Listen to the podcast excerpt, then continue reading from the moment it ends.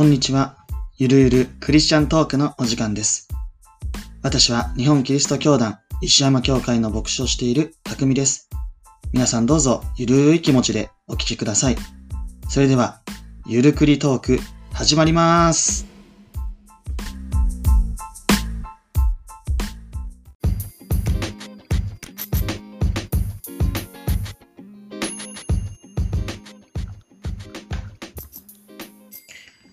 はい、えー、ゆるゆるクリスチャントークをお聞きくださり心から感謝します、えー、本日はゆるゆるクリスチャントーク番外編ということで、えーまあ、番外編なんですけど、まあ、番外編だからこそ何をしたらいいのか、まあ、本当に手探り状態なんですけれども、えっと、今日はですね今日もですね、えー、お二人の滋賀県の、えー牧師たちに集まっていただいてさんにんで、えー、ちょっとゆるいトークをしていきたいと思います、えー、何の生産性もない何の参考にもならない、えー、いちじかんぐらいになると思うんですけどあのお暇な方は超暇な方はぜひお聞きいただけたらと思います。それではまずひとりめ紹介したいと思います。えー、大津東教会の牧師をしておられます今井圭介さんです。ありがとうございます。パチパチパチパチ。そして、えー、長浜教会、えー、長浜教会の牧師をしている井上正道さんです。よろしくお願いします。はい、お二人ともよろしくお願いいたします。お願いします。はい、ありがとうございます。貴重な時間いただいてはい、もうゆるくいきましょう。何でもないですけど、まあ、このさんにんはあの滋賀県日本キリスト教団、えー、京都教区滋賀地区の、えー、に属している、えー、教会の牧師たちです、えー、さんにんともさんじゅう代だよね。はいさんじゅう代ですね。あの滋賀県では若い牧師たちになるのかな若い、まあ、年齢でなんか言うのもあれですけどね、まあ、あの若手ホープというふうに言ったらいいんじゃないかなと思いますけど、あの早速ちょっとじゃあ、あのせっかくなんであの自己紹介というかあの先生方の紹介をしていただけたらなと思うんですけども、まず今井さんお願いします。はい、えー、ホープなんていう紹介のされ方をしましたけれどもとんでもないっていう思いであのとてもうっかりをしていてあの失敗ばかりをしております。えっと、お酒と猫が大好きな今井です。よろしくお願いします。お願いします。お願いします。じゃあ井上さんお願いします。はい。特に自己紹介と言われはありませんけれども、あの井上正道と言います。えっとですね、趣味は釣りです。お。はい。ブラックバスを日々追いかけてやっております。よろしくお願いします。お願いします。ありがとうございます。ゆるくいこうね。はい、ゆるくいこう。あのいやいやこれねこうゆるゆるクリスチャントークで、はい、えー、の番外編なんですよ。つまりメインにしたくないっていう話なんだけどメインにメインディッシュにするほどでもないっていう風に気持ちでやってるんですが、はい、あのメインディッシュに行き着くまでにはもう前菜やら何やらいっぱいあるじゃないですか。だからあのメインよりも長くやったろうかなと思ってます。あ、確かにね、あのあれですもんね、コース料理食っててもあのメイン行く前にお腹いっぱいになりますもんね、大体。それそれそれこっち重ねるごとにねメインにたどり着かない時あるよね。つかない。肉料理もいいかなってなるんですよねあのでねちょっといろいろ考えたんですよ。でっていうのはじゃあこの番外編にもタイトルつけたいなと思ってて。なるほど。あのいや一個ね仮でねずっと僕が言い続けてたのはあのわきまえない滋賀の牧師たちっていうのを考えてたんですよ。ただなんかあのいろんな方向から叩かれそうだなって思ったんですよ。なんかね、まあ叩かれて叩き合う文化ですからね今ね。そうですね。叩き合う社会ですからちょっとね僕はこの年になって怒られるのとか嫌なんで。まあでもあのまあこれカッコ仮なんで、な皆あのお二人の間でなんかこうなんやろこんなタイトルつけたらいいんじゃないのとか、もし何かあったら今井さんとかどうです？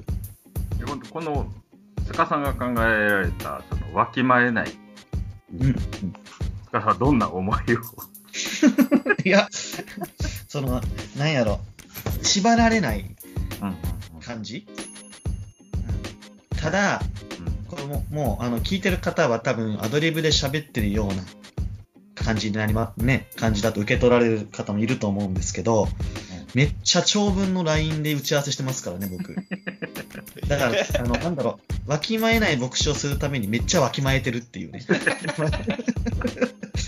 自己矛盾に陥っているところなんですけど、えー、なんかなんかないですかね、そのうーん琵琶湖琵琶湖放送みたいなね、なんかその、えー、琵琶えー、ボーボーリズボダメだな、ボーリズなんかボーリズとかいじっちゃうとなんかまた違うところから叩かれそうだ な, なんかそうですね、いやいやい い, いいんだよ別に。うんね、なんか、はい、なんかあります今家の井上さん、まさみさん。なんかないですかね。あのね僕教会にもねあんまり居場所ないんですけど、あそうですね。いつも座ってるのがね窓際なんですよ。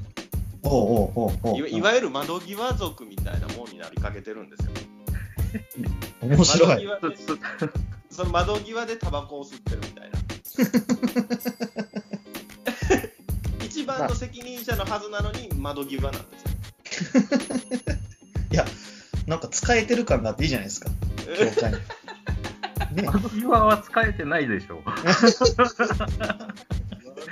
追いやられてる方、そう追いやられてる窓際なんでまあ皆さんはまた窓際ではないとは思うんですけど、いやいやあのね、はい、僕たちさんにんはみんなほらあの出身学校違うじゃないですか、はい、ね、あの井上さんは同志社進学で、はい、そうです、ね、今井さんが、えーかえー、関学進学部、はい、かなで私が東京進学大学で、もうそのなんだろうさんにんとも違うところ出身で、でも滋賀の地でこう出会っているわけですよ。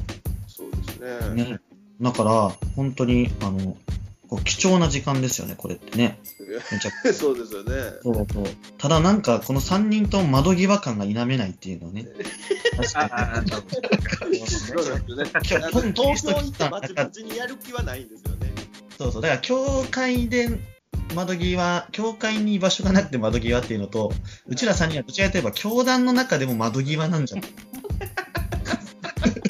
なんか力も確かに、確かに、確かにね。いやいやいや。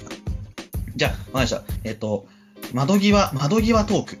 あ、いいですね。窓際トーク。いいじゃないですか。窓際トーク。さんにんで窓際で何してんねんって話だよね。そういうことですよ。いいじゃないですか。窓際トーク。いや、窓際トークいいですよね。一番なんかその、関心を持ってもらえないぐらいの感じがちょうどいいですよね。確かに。持たれすぎちゃうとちょっと、なんかこう緊張しちゃいますよね。確かに。あのもう特にあの神学的な論争は一切する気はないので。いやもうないですね。わからない。わからない。そう言われてもわからない。わからないんだよ。そうですね。ああ。いや、まあでもあのそれぞれほら学校違うとまあね少し教わってきた環境も違うとね、価値観もまたいろいろ変わってくると思うし。ね、教団の見方とか教会の、ね、形成の仕方とかも、ね、少しそれぞれ、ね、あ, あると思うんですよね、まあ、そういうのもこの窓際トークであの、ね、少しずつシェアリングできたらいいなと思うし、東進あ東進大じゃないわあの、まあ、それぞれの学校で面白い特徴あることとかね、なんかそういうのも、まあ、今日はいいかなあ、でもなんか、うん、今日は今日はもうやめとこう、はいいやだってあとねもう一つこうさんにんに共通することあるんですよ。おいなんかね今日ちょっとこのじこの時間を迎えるまでにいろいろこうイメージしながらあの過ごしてたんですけど、このさんにんはねさんにんともおそらく滋賀県出身ではないんですよ。ああなるほどですね。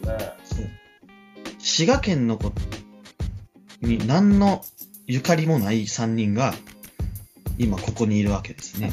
そうですね。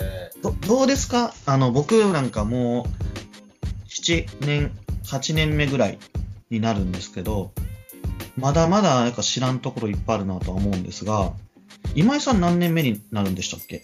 僕がにせんじゅうななねんからなので今よねんめですかね。よねんめか。そっかよねんめか。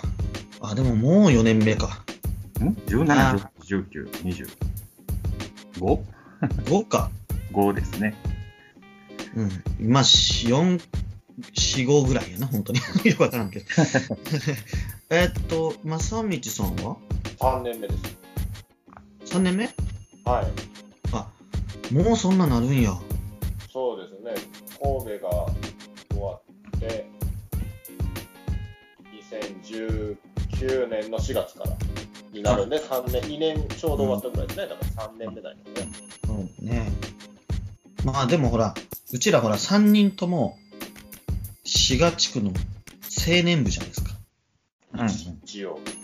そうなんですよ。あの、京都教区滋賀地区に青年部委員会っていうのがあって、青年部委員会っていうのかな、まあ、青年部っていうのがあって、さんにんとも青年部に属してるんですけど、その青年部が、なんか滋賀県、え、地元滋賀を知るっていうね、行事をやってるんですよね。年にいっかいかにかいぐらい。で、その滋賀のなんか、あの、スポットみたいなね、ところをみんなで行くんですけど、まだこんなんある、まだこんなんあるっていうのを結構連続してません？うんうん、確かに。かまだこんなことあん、こういうとこあんねやとか、俺、漢方館とか誰が見つけたんと思って。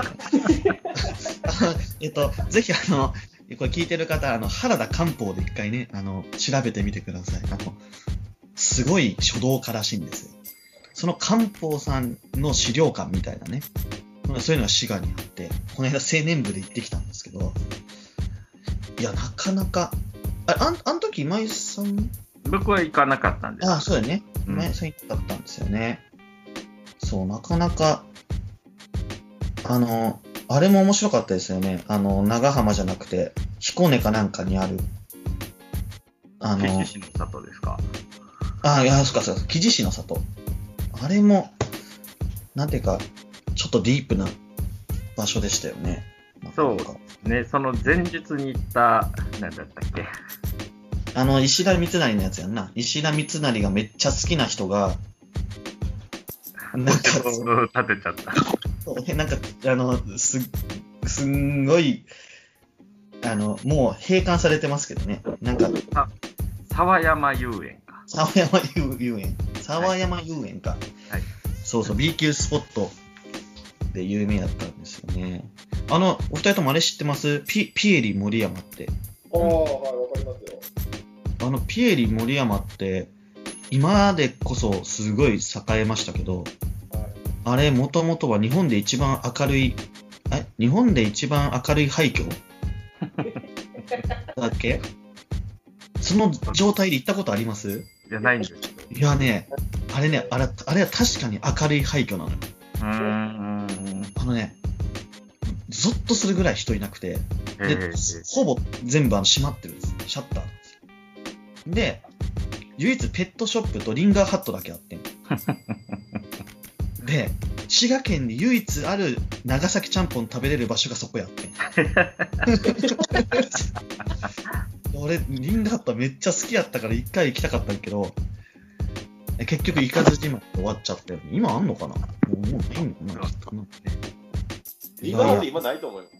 あれがもうないの？マジか。ないと思いますけどね。僕ちょこちょこ行くんですよ、うん、あそこ。ピエリ？そうそうそうそうそう。あんなにすごいことじゃなかったになってなかったよ。本当に。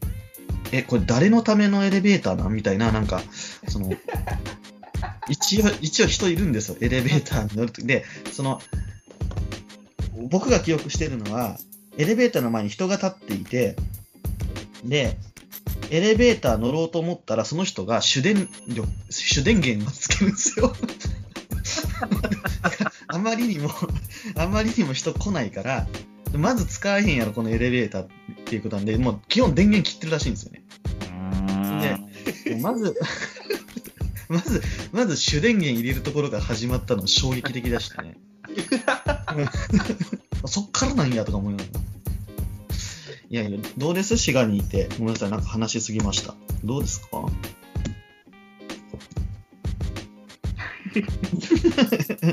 なんか印象ある？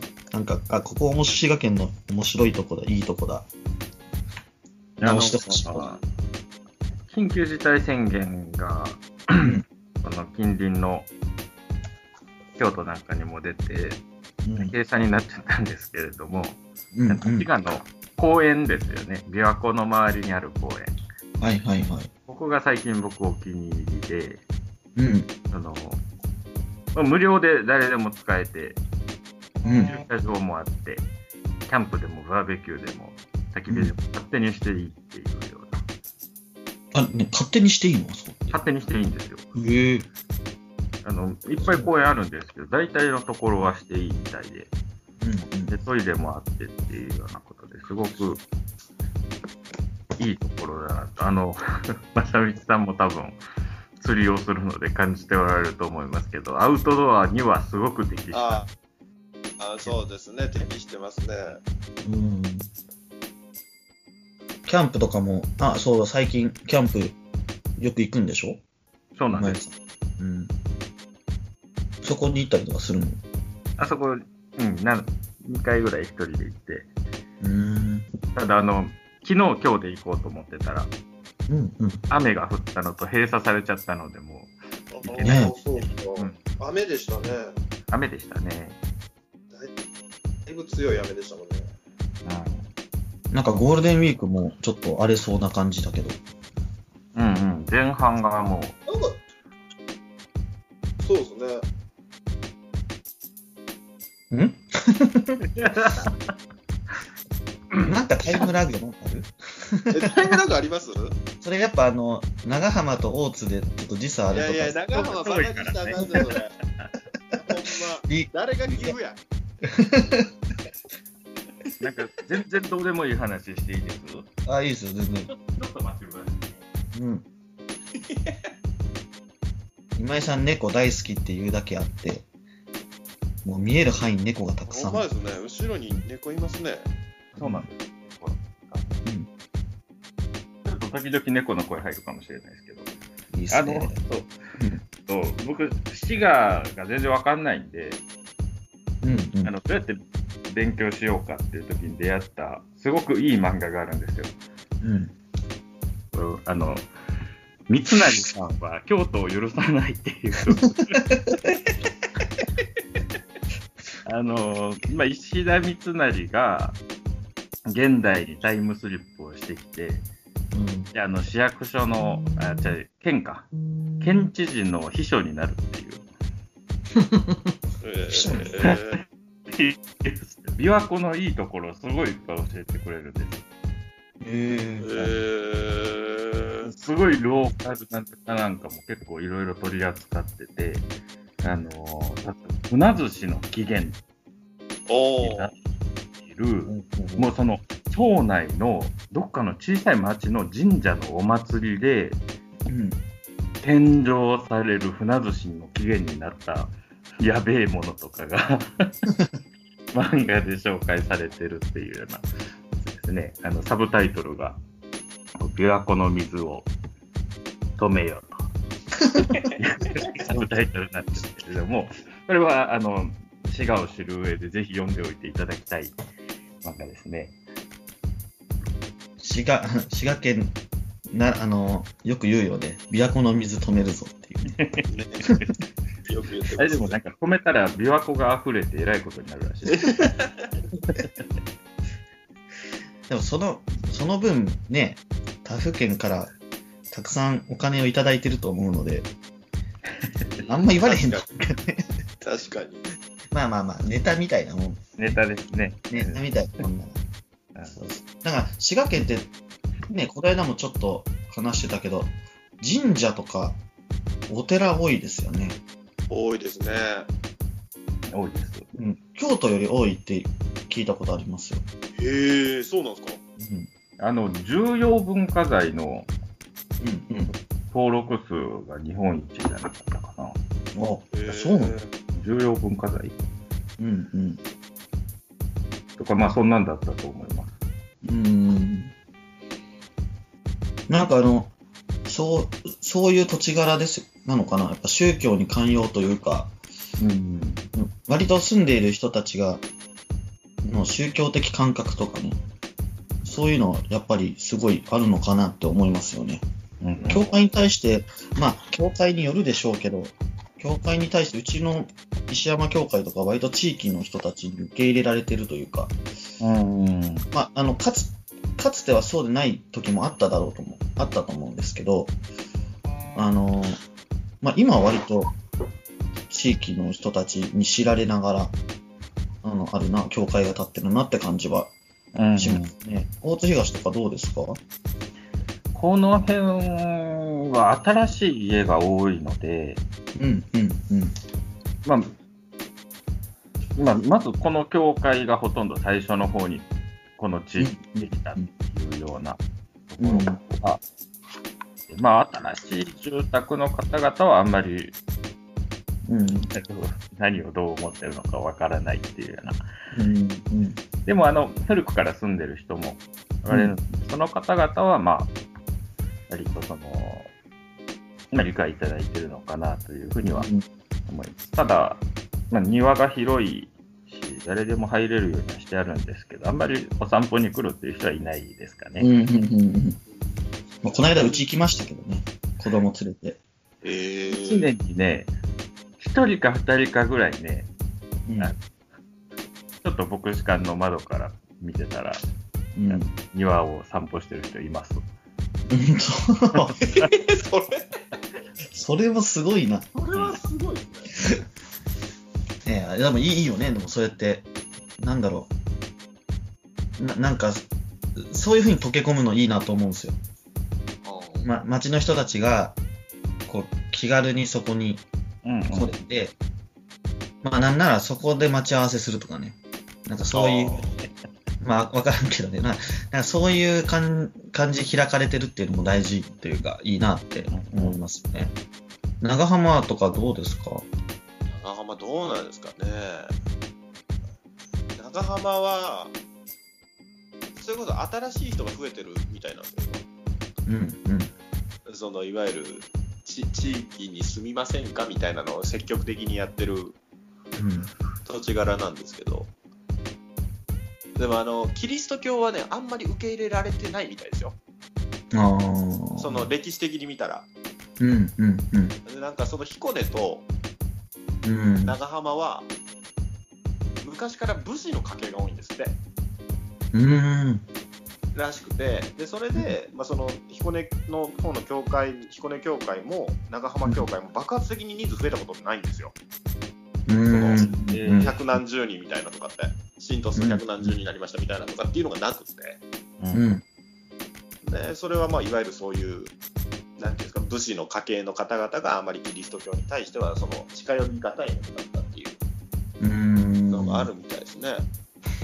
うん、まあでも今でこそ人増えたんでもう全然そんなことはないんですけどね。うん、だからこれからあれですよ、井上さんがあ、ね、地域と地域の人に受け止められていくというか。真面目な話ですねそれ。窓際じゃないですねそれも。全然窓際じゃないぞ。いやだからねいあ石山も石山もだからそういうあの時代も あ, あったと思います。あの実際あの聞いたこともあります。うん。でやっぱあのただまあ時代とともに。あの教会がそこにあるっていうことが当たり前になってくるというか、うんあのまあ、幼稚園もあるっていうのもねやっぱ大きかったなとは思いますけどね。それ大きいですよね。うん、いやーなんかさあの僕とね僕と今井さんは滋賀地区の広報委員でもあるんですよね。広報委員をやっていて、うんうん、で今ほら滋賀地区のホームページを作ろうっていう話になってるじゃないですか。まああの進んでます進んでいるのか進んでいないかちょっと今今井さんめっちゃ苦笑いしてるってことは何かあのまだ進んでないのかな。にねんぐらいほったらかしてます、ね、なんかねあのほら教団の教会も頑張って教会のこと知ってもらおうと思って結構ホームページとかやるじゃないですか、まあ、やっていない教会もありますけど、でそれでこう言い方悪いかもしれないですけど、あたかもなんだろう、宣伝がうまくできてるってどっかで僕たち思い込みすぎてるのかなって思っていて、実際にやあのなんていうかあのそこに入ったら一体何があってどういう場所で、例えばあの例えばスロープがあるのかとか、まああのトイレのトイレはそのね誰でも使えるようになっているのかとか、うんうん、あるいはもっと言えばその礼拝ってどんな感じなのかとか、そういうのがもっとその中に入って雰囲気とかね、あとはどういうね先生あの教師がそこにいるのかとか、そういうところまでしっかりとなんかこう見せれるようにしているかっていうと、ちょっとまだ足りないところもあるような気がするんですよね。なるほど。うん、でだからそのホームページを作るにあたり、あのただそのインフォメーションなんか住所とか電話番号とか牧師の名前とかだけじゃなくて、なんかこう思い切ってなんか動画でも撮りに行って、その教会の雰囲気を動画で見れる、あるいはその牧師先生のコメントとかを撮ってそのコメントを流せたらいいなとか。なるほど。なんか思うんです。なるほど。だからあのあのどうせなら画質のいい感じにしたいので、はい、あの広報委員でカメラ買ってくださいよ。委員長お願いしますよ。あのね今年広報委員会はあの割と予算が潤沢にそうねありますね。いやでもそれはね今井さんがねあのプリントパックとかに変えようとかこう節約を心がけてくれたっていうのもあるんですよね。だからなんだろう、アイディア一つですごく節約できて新しいことのためにお金かけれるんですよねやっぱね、うんうんうんうん、で問題はそのアイディアを出し合える 場, 場があまりないっていう。確かにそうです、うん、なんですよ。だから今今までやってきたものをペースを変えることなくもっとコストを下げてね、うんうん、で余ったお金で、えー、と何か新しいことのためにそれを使っていくっていうね、うんうんうん、やっぱその両方の側面ですよね。守る方と攻める方っていうかね、その両側面でこう見ていくといいのかなってなんか思うんですよね、うん、だから僕らは志賀地区の YouTuber に な, なりましょうよ。ユ, ユーチューバー、ユーチューバー、なんだろうな、窓際ユーチューバー。窓際ユーチューバー。窓際ユーチューバー。窓際のユーチューバー。窓際のユーチューバー。窓際のユーチューバーですか。なんか売れなそうだね。まあでもそういう、なんかアイディアですよね。確かにね。うん、アイディアというか、例えば僕はプリントパックのことを知ってるから、うん、プリントパックに頼んでコスト削減っていうことができたわけじゃないですか、うんうん、で僕も知らないからコスト削減できてないところって多分あるはずなんですよ、うんうん、で他の例えば、まあ、志賀地区にも京都教区にもいろんな委員会とかありますけれども、でそれぞれがなんかそのうちはこういうのを知っててこういう方法を使ってるからここ安く済むんだっていうようなのを持ってるところもあると思うんですよね、うんうん、でそういった情報を共有していってその、まあ、年間使うお金ね、うん、教会はどこも気持ちいいですからあの、うん、なんとかカットしていっていろんな他のことに当てていくっていうのができたらいいなというふうには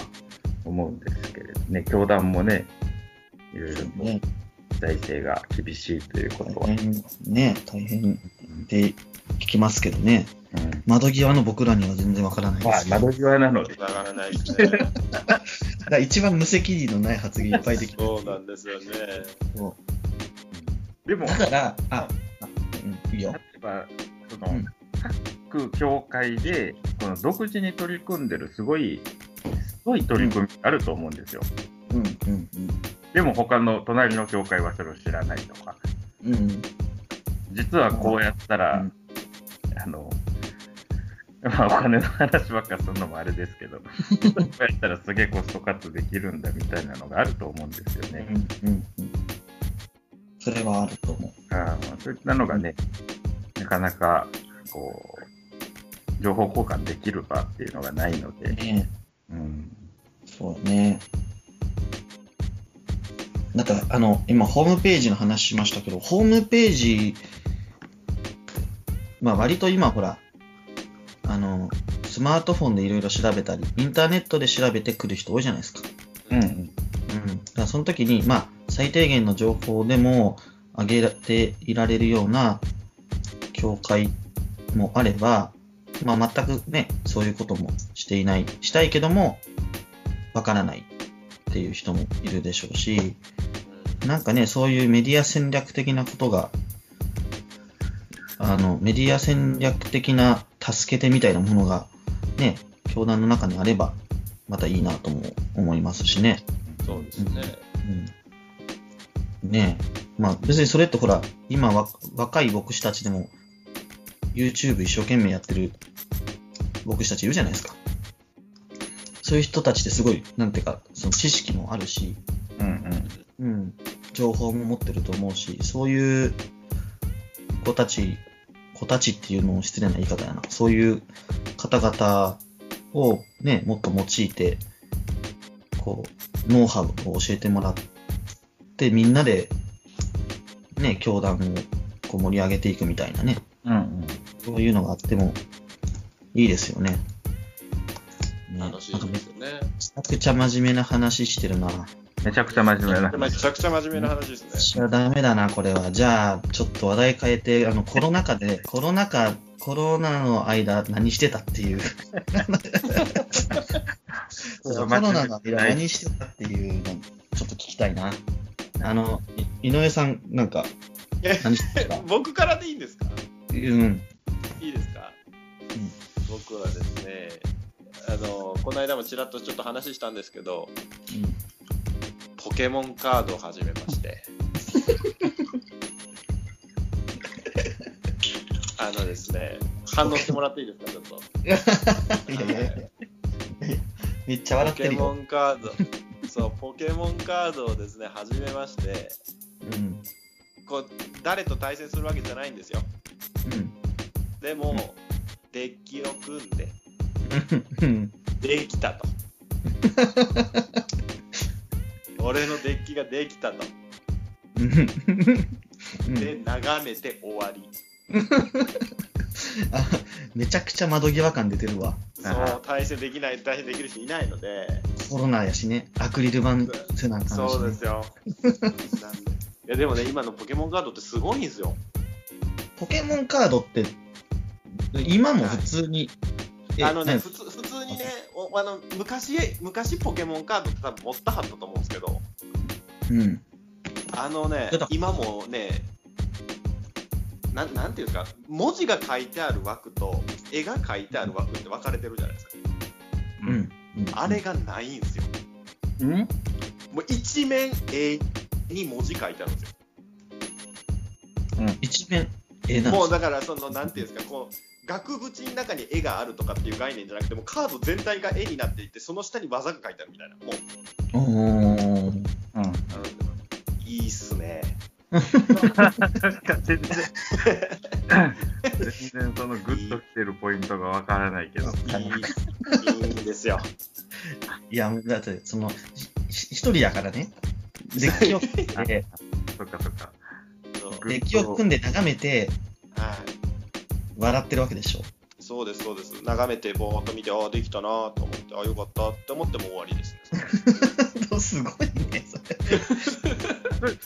あの僕カードゲームってあんまりよくわかんないんですけど、はい、戦うわけですよね誰かと。ただ戦うんですよ。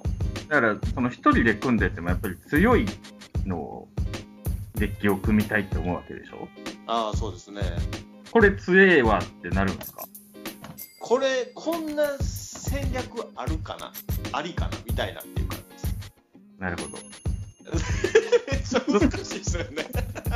ずっと一人で将棋の研究してるみたいな。正直言って僕ねはっきり言うとそのまあにわかなんですよね。対戦してないからほんまに。なるほど。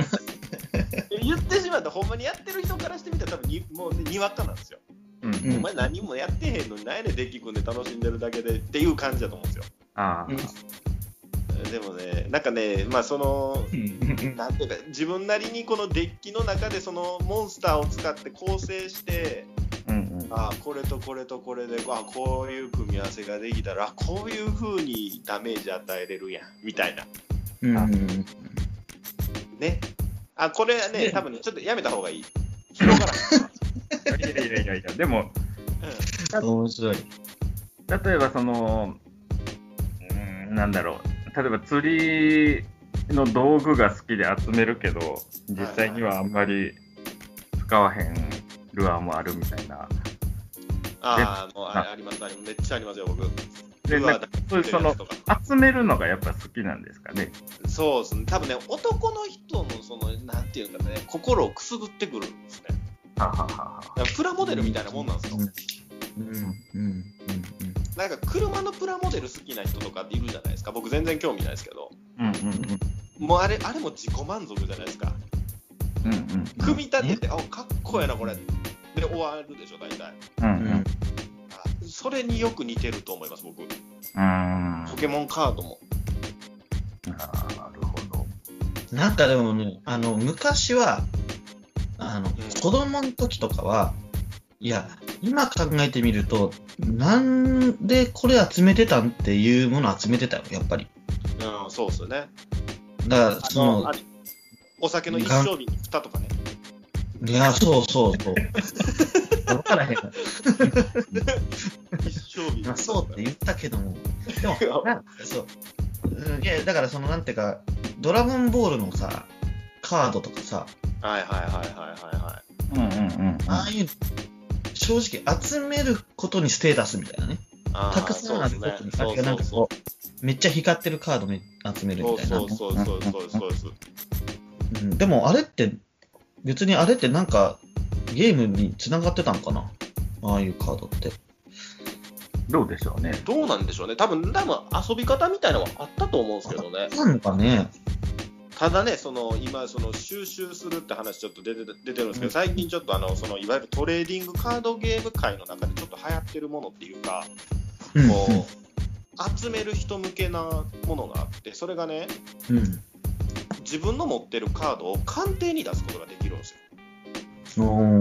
こういわゆるいち段階からじゅう段階までで ピーエスエー 鑑定っていう鑑定団体がいてトレーディングカードの、うんうん、でもういちからじゅうついてじゅうついたらもう完備品ですこれみたいな、えー、それで満足するみたいなのもあるんですよそれを集めてる人ももちろんいるんですよ、えー、ああなるほどあそういう遊び方、うん、急に大人な感じが出ちゃうそうそうそうだから眺めてるだけで酒飲めるぜみたいなえーえー、そうそれが出てだからそのそれでこの間そのマジックっていうカードゲームで、うんうん、すごいこうもともと高額なカードがあるんですけどそれの ピーエスエー 鑑定のじゅうが世界で初めて出たってなって、えー、いちおくやったかなぐらいの値段してるんですよいちおくやったかな確かええそれ円円いちおく円マジでそうすごっ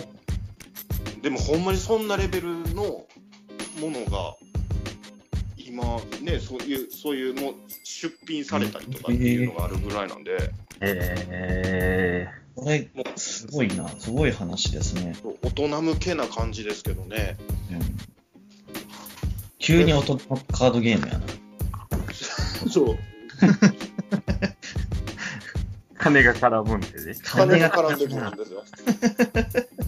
すよすぐ汚くなるんですよ急に急になんかちょっと興味持ち出したこれを恥じるそんだけのそんだけの金額がつくってことは、はい、量産されてないってことです、ね、そうそういうことですそういうことです、うん、でそのあるあるそのいちおく円ぐらい値段がついてる理由っていうのもその、うん三十数年前にできアメリカでできたトレーディングカードゲームの製造段階でそんな綺麗なカードってなかったんですって要はそのいわゆる今より印刷技術も出来上がってるないしうん、そのいわゆる最初からついてる傷とかが結構あるんですね、うん、その故意的につけたんじゃなくてもう印刷した段階でついてる傷みたいなのがあって、うん、でそういうなんがついてしまうから価値がちょっと下がっちゃうみたいな、うん、その辺がもう全く綺麗な状態で出てきましたよってなって、それがたまたまその世界のオークションでポンと出されたらそれは奥つくよねってなっちゃうって感じですか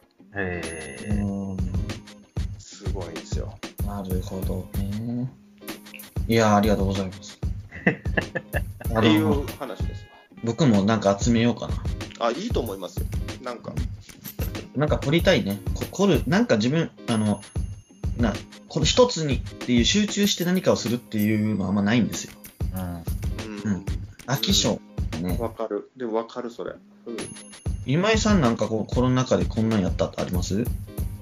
僕そのさっき出てたキャンプは完全にその最近キャンプが増えてるのと全く同じ理由で、そのじゃあ外ならいいんじゃねえかっていうのでキャンプを始めたんで、うんうん、結構ソロキャンね、ソロキャンもまあ友達と行ったりもしますけれども、うんうんうん、いやーなんかそうね、だからコロナ禍でそういう場所も封鎖されちゃうっていうさ、うんうんうんうん、ただその大津東はその庭が広いからできちゃいますもんね。まあ庭でキャンプできる。ほぼキャンプしてるやんっていうね。ね、キャンプしてるようなもんですよ。いやあのね、他の人はキャンプ来たらまあ楽しめるかもしれないですけど、僕は別に楽しくないですよ、ここでキャンプ。庭ですからね。いやいいじゃないですか。風呂もトイレもついてるし。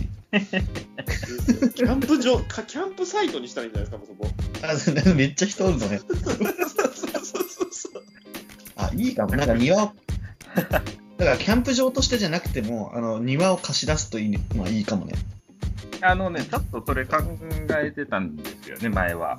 うん、あの例えばバーベキューできるとこなんていうのも最近まあまあこの辺はあるけども、うん、やっぱりねなかなか近所の目を気にしてできないっていうところが多いんで、うん、例えば近隣の方限定でバーベキューしてもいいですよみたいなのも考えたんですけど、ちょっと付帯施設作りたいなってなったんで、うん、そうなるとその受け入れしてるのにバーベキューもしてるっていうのは都合が悪いんで、なるほど、はい、ちょっとしばらく考えないっていうことで、うん、ただでも例えばちょっと桜を増やして、うん、で、まあ、日曜日の午後とか土曜日とかお花見にどうぞっていうような、うんうんうんね、あのまあ、地域の人にちょっと足運んでもらえるようなことができたらなっていうのはずっと考えてることではですね、うんうん、なるほどね。いやーなんかバーベキューしたいね。バーベキューしたいですね。うん俺本当に外出てないのよ。うーん本当になんか前も言ったけどコンビニかうちにいる感じ、うんうん、安息日みたいなねそう安息日みたいな、なんか行ける範囲決まってるみたいな、まあね、僕もキャンプそんなしょっちゅう行けるわけじゃないんでだいたいそんな感じですね、うん、仕事ないときはずっと家にいる。うん、漫画増えました。あ、漫画ね。うん、あのちょっと買ってみようかっていうので、うんうん、鬼滅の刃から始まり、うん、わ漫画めっちゃおもろいやんけってなって、うん、ちょっと今年に入ってから買いすぎてるって言ってもいいぐらいにちょっと増えちゃいましたね。うん、漫画もね。それも収集だもんね、集める。そうですね。いや本当にそうなんですよ。あの今電子書籍でも別にいいやっていう人も多い中で、うん、僕あのこれは本棚に並べたいっていう本はコミックで買うようにしてるっていう、うん、あーなんか本当に漫画好きな人ってなんか電子書籍でいちわかにわ見て、うん、で実際本これ面白かったら実際にコミックを買うっていうね。うん。なんかそういうことなんか言ってましたこの間。面白いなと思って。いや僕も全然だから今言ったように外出てなくて、で僕そうだからハマるなんか物にあんまハマらないんですよね。だからすぐ飽きてしまったりとか、うん、飽き性なんです。だからただ僕がもうよねんぐらい続けてハマってるものがあって、それがあのネットゲームなんですけど。あのあれあれね、まあのマフィアシティっていうゲームなんですけどこれこれね僕よねんやり続けてるんですよ。よねんよねんかんマフィアになり続けてて、でついに僕辞めたんですよ。お辞めたんですか？辞めたんです。でその理由が、はいはい、あの課金課金の誘惑に負けそうになったっていう。だからね、これ以上、これ以上の、なんていうか、こもう、もうワンランク強くなりたいと、マフィアとしてね、うんはい、思ったら、これはね、課金せんとあかんなと思って。あで、その時点で俺はやめようと思った。あなんか、あの、負けた気がして。誰にか分かんないが、あの、運営、運営と呼ばれるリアルマフィアたちに負けた気がしてね。確かに。確かに。で、最近あの、またネットゲームなんか一個ハマってるのがあるんですけど、はい、それがあの、War and Order っていうゲームなんですけど、はい、あの、これね、内容的に言ったら、ほぼマフィアシティなんですよ。だからね、あのね、結末分かってんの。はいはいはい。課金したくなるってね。そんで、そしたらやめると。そしたらやめるだろうなとは思うんですけど。いやいや、なんかね、もうそれ、それいう感じ、うん、かな。うん。でもそうですよね、ネットゲームとかね。ネットゲームもね、本当になんか、ただまあ、あの、なんていうか、仕事してても気になっちゃうこともあるじゃないですか、うん、ネットゲーム。うん特にほらネットゲーってほらチャット機能もついてるから、あそうかその同じねゲームをしている人たちと会話をしながらできるから、うんうんうん、あの仲良くなったりするんですよ。おそうそうでそうなるとこういよいよ手放せなくなっちゃうというかね。ああそうか。そうちょっとずっと気になっちゃったりとかするんですよね。うん、ああいうのはちょっと良くないですね。だからあくまでもリアル。を大事にしなきゃいけないっていうね。っていうね。そうそうそう。確かにネットゲームね。あのポケモン ゴー が出てちょっとしたぐらいから、うん、あのあれどこでかなどこのゲームやったか忘れたけどあのポケモン ゴー と同じような感じでキリスト教系のゲームが。えー、えー。あなんて何を何を集めるんですか。な何何をなんか見言葉、見言葉収集していくみたいな。なんかあるあるのですかね。誰と戦う？サタンと戦うんですかね。パリサイ派と戦うんじゃないですか。パリサイ派と戦うか。名前がね、フォロー ジェーシーファイブ ですね。ジェーシー はジーザスクライストなんで、まああのイエスゴみたいな。でそれはなんかやっぱその 散, 散歩というか歩いて、うん、でなんか例えばお寺の前に来たらなんか現れるみたいなお坊さんが現れたみたいな。なんかねキリスト教の聖人を探すゲームらしいです。聖人を探すんですか？あのカトリックが作ってるカトリックの、えー、カトリックがっていうかカトリック関係の団体が作ってる。うんでまあ、街ポケモン ゴー みたいに街歩いて、うん、ポケモンを捕まえるように聖人をコレクションしていく。聖人コレクションそれ結構限界ありますよね。でもねさんびゃくろくじゅうごにち毎日いろんな聖人の日があるからああなるほどねなかなか 出, 出にくいやつとかあるわけやレ ア, レア聖人とかもいるんじゃないですか。なるほど、うん、ただこれね確か英語のみかななんかまあ日本語にはもちろん対応してない。うーんであでもできるのはできますよっていう、うんうん、いうことで、まあ、プレイするっていうようなそんな感じ。えー、面白い、うん、聖人コレクションって面白いななんかあの聖書とか投げるんですか、やっぱ聖書投げてあの聖人を捕まえたみたいなあのあれだ、あの漁師の網漁師の網を漁師の網をパーンって投げて、ね、網, 網の方が良さそうですね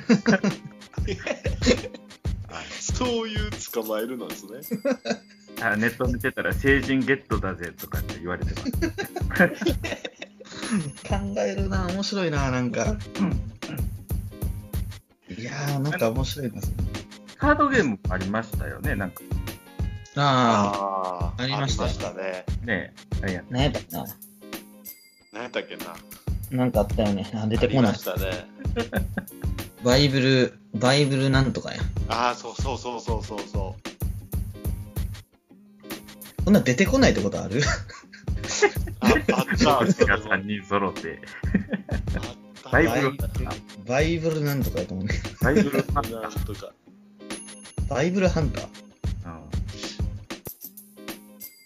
うん、え、違うんかなこれ。聖書カードゲームバイブルハンター。バイブルハンターか。なんかあれもなんか結構ちゃんとしたカードゲームらしいですね。みたいですね。よくできてるらしいですよ。なんか全国大会みたいな、なんかね、大会も開かれたとか言ってたけど。これ、え？あ、これはでも対戦ではないんですね。え？対戦じゃない。え、対戦ゲームですよ、なんか。対戦ゲームやったと思う。ああ、あの。対戦というかあのポイントを取ったら勝ちだけれども、うん、そのなんか敵を攻撃するみたいなのではない。うんうんうん。そこは平和やね。平和なんですね。ね、うん。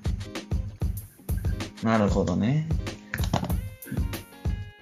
なんかそうそういう教会の中にもなんか娯楽という娯楽っていう言い方は悪いかもしれんけど。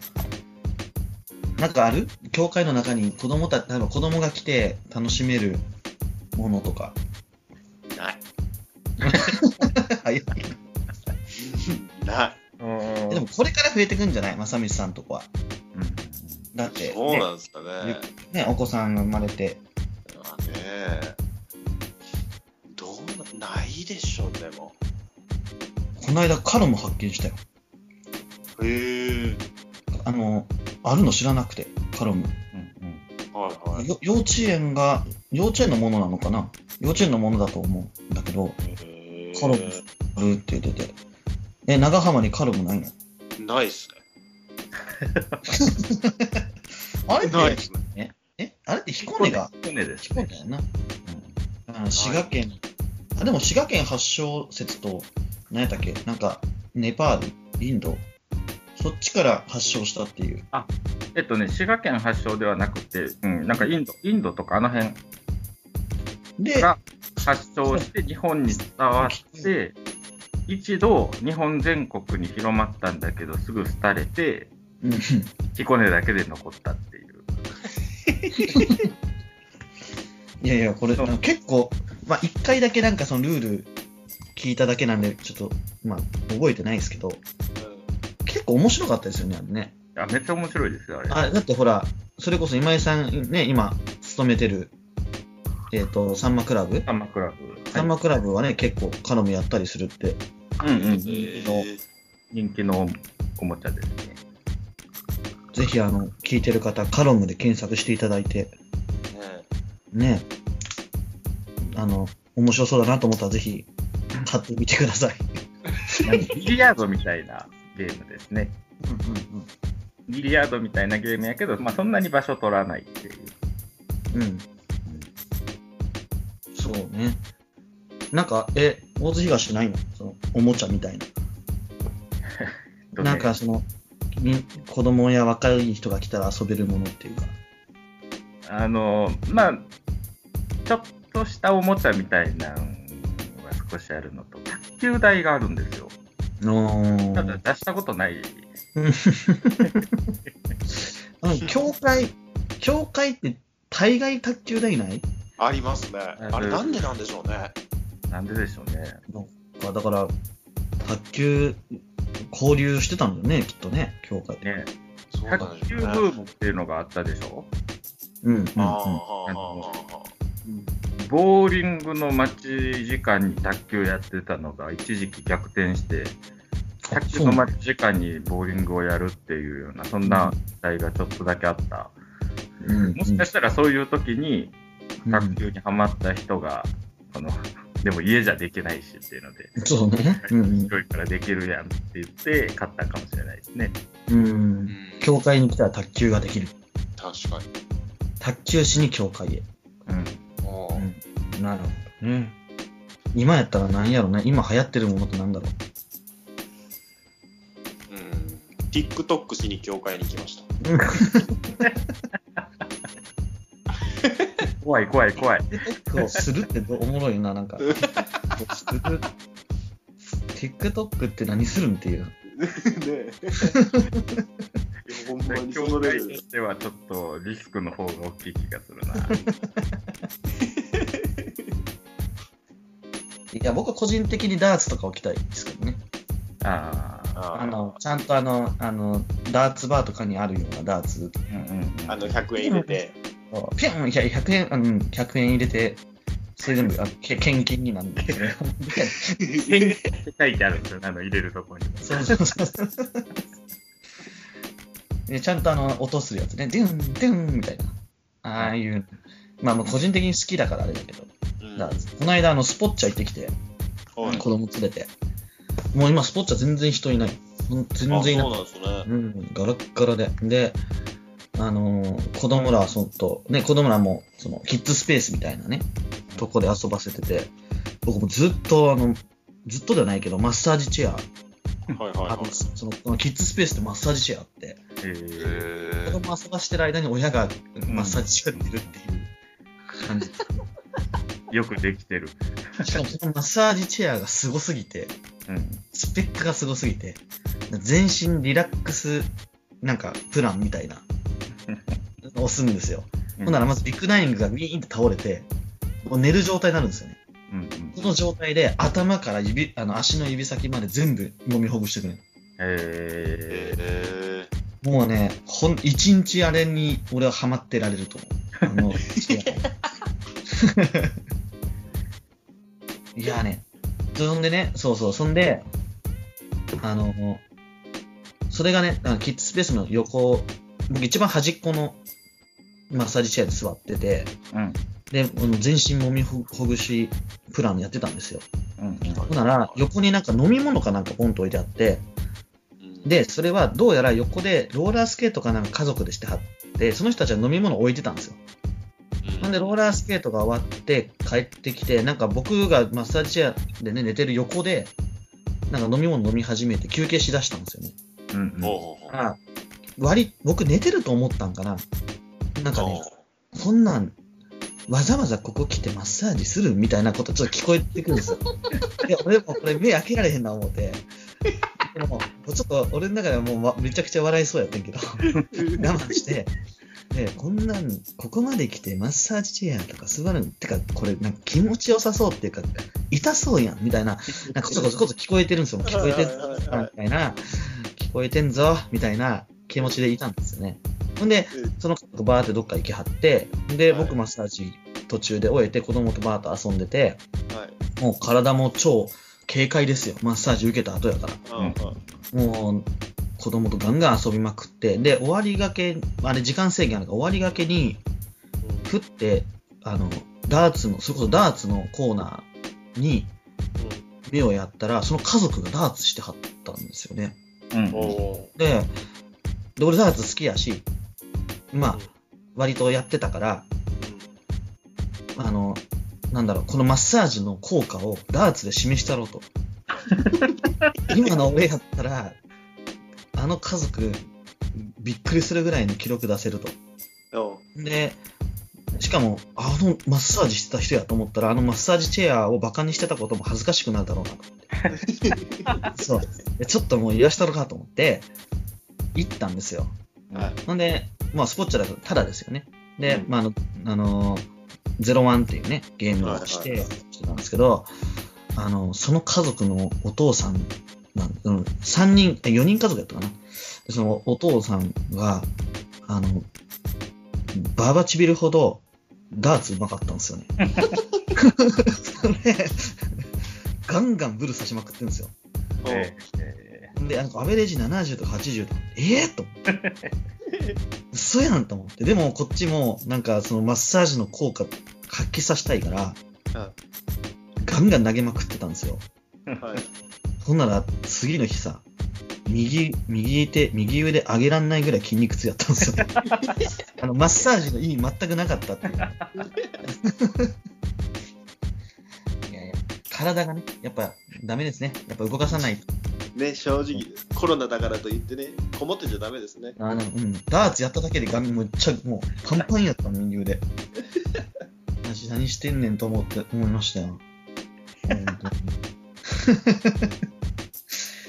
いやいやいや、すいません、なんかしょうもない話でとか言ってる間に、まあでもこれあれか、あとじゅっぷんぐらいなのかな、あとごふんか 10, じゅっぷんぐらいでもいちじかん経っちゃうんですよ。なんか窓際っぽくていいですね。窓際ですね、本当にね。あ、こここれからさ、これなんていうか、あの番外編をさどんどんやりたいじゃないですか。はい。あの、なんかこんな話したいよねとか。僕ね、あれ、ごめん、あの、続けて話しますけど、あれし、あれちょっと、お二人に聞きたいことがあるんですよ。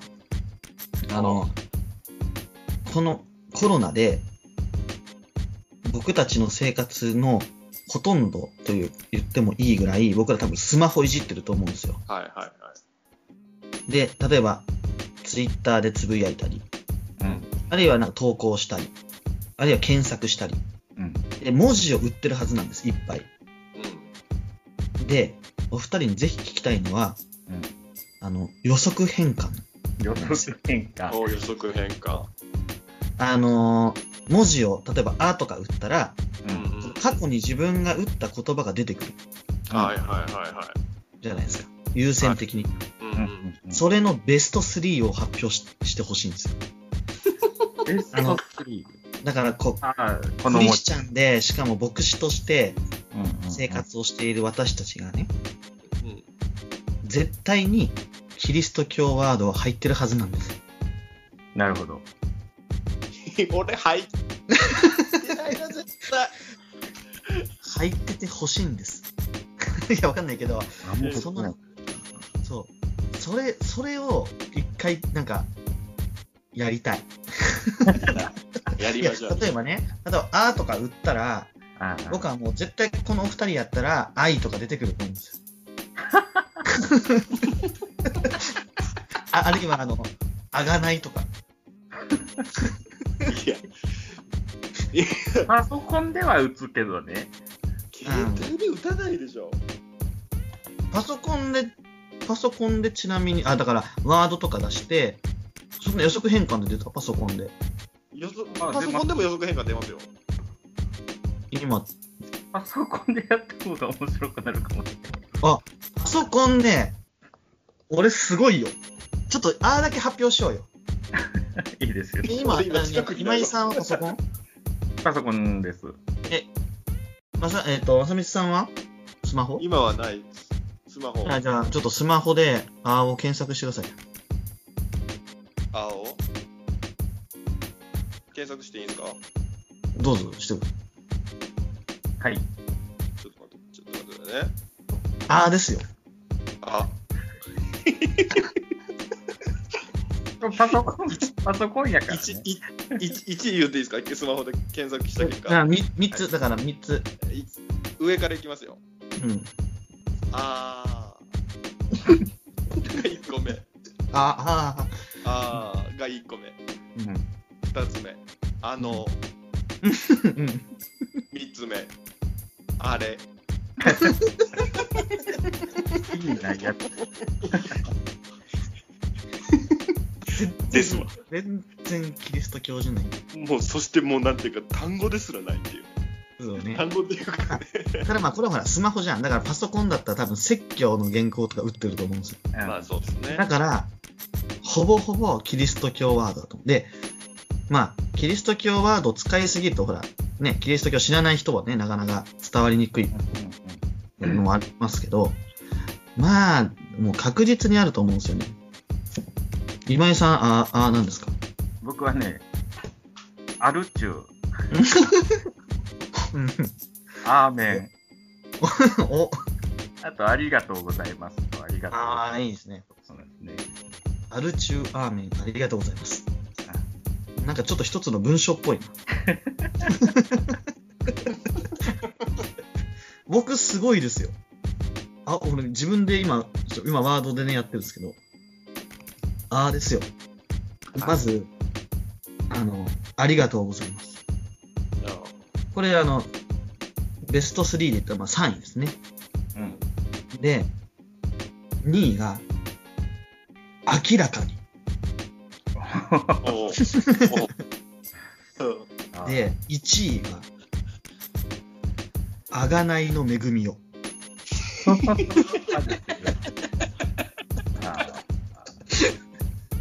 あるんですか、恵み。だからあがない、明らかにあがないの恵みをありがとうございますっていうこと、ね。素晴らしい。これ、これ、絶対これは面白いと思うんですよ。ああちょっといい、いいとか俺、いいとか絶対イエスキリストでしょ。あるいはイエスでしょ。でしょうね。パソコンで言ったらそうかもしれないですね。まさにさん言ってみてください。パソコンじゃないのさ。携帯やから。僕携帯やから俺。僕イエスターじゃない。イースターとかね。えっとね。祈り祈り祈り。あの僕イはね。完全に営業トークですね。お、いただけるととか、いたします。いつもお世話になっております。え、どっ営業やん。これね、あのついこの間あの広報委員会のあの原稿依頼をいろんな人にメールで送ったんで、その。だからやっぱつい最近使ってる言葉です。うんうんうん。え、井上さんはあれかな。やっぱ井上は入ってるかな。いいやし。いや僕ね、言っていいですか。うんうん。家。今。うん、いいか。なんでちょっと投げやりなの。いやわからんすよ。なんかあの、ね、あのスマホはね、そんなに長い文章で変換しないじゃないですか。ああ確かに。パソコンほ。だからそういう意味わからんのがいっぱい出るんじゃないかな。確かに。ちなみに僕はだいさんいがイエス・キリストで、にいが命を約束。どういうこと？命を約束ってどういうことかわかんないんだけど、でいちいがいます。なんかなんでここだけだ、いますだけだ。その E のいちからさんいまででもう説教できたんじゃないですか。確かに。イエス・キリストいます。命の約束。命を約束してください。確かに。いやだからいかに俺、ワードっていうかまあ、パソコンでそういう系ばっかなんだな。ですね。すげえな。うん。やり、やり、やり、じゃあそれやりましょうよ。もう時間やから。今ね、はい、ちょっとゾッとしたんやけど、あの、うーで調べてみたんですよ、自分で今。うん。あの、さんいがね、あの、いちいから言いますわ。うん、内。うん。まあ、内側の内ですね。うん。うんうん、で、これはあの、次にいが ユーアールエル。これなんか、うーだと U、U もなるのかな。うん。ユーアールエル。で、だいさんい衝撃なんですけど、海がって書いてあるんですよ。海が、海、海。あの、何やったっけ、ほら、うあのかあの、病気とか海が出るとかいいじゃないですか。ああ、あの、はいはい、肉好きに農業の、農業の、農の海が。俺何を、あ、あー、うん、思い出した。うん、今、レビキやってるんですよ、祈祷会で。ああ、それで。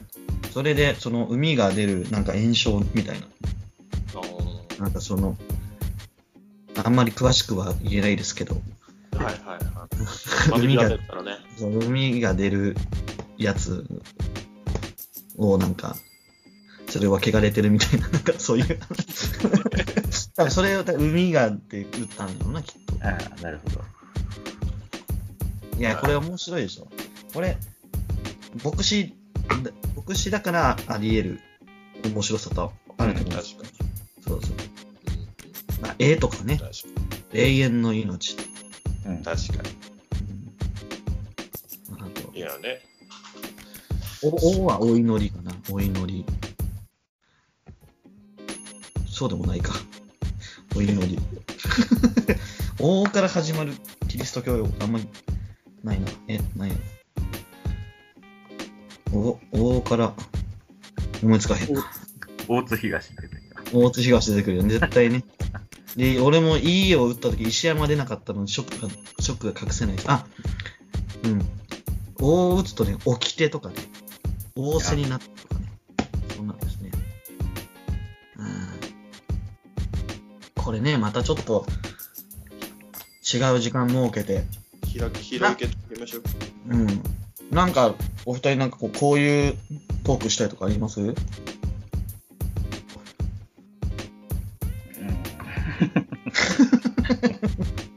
あ、いっこありました、僕。お。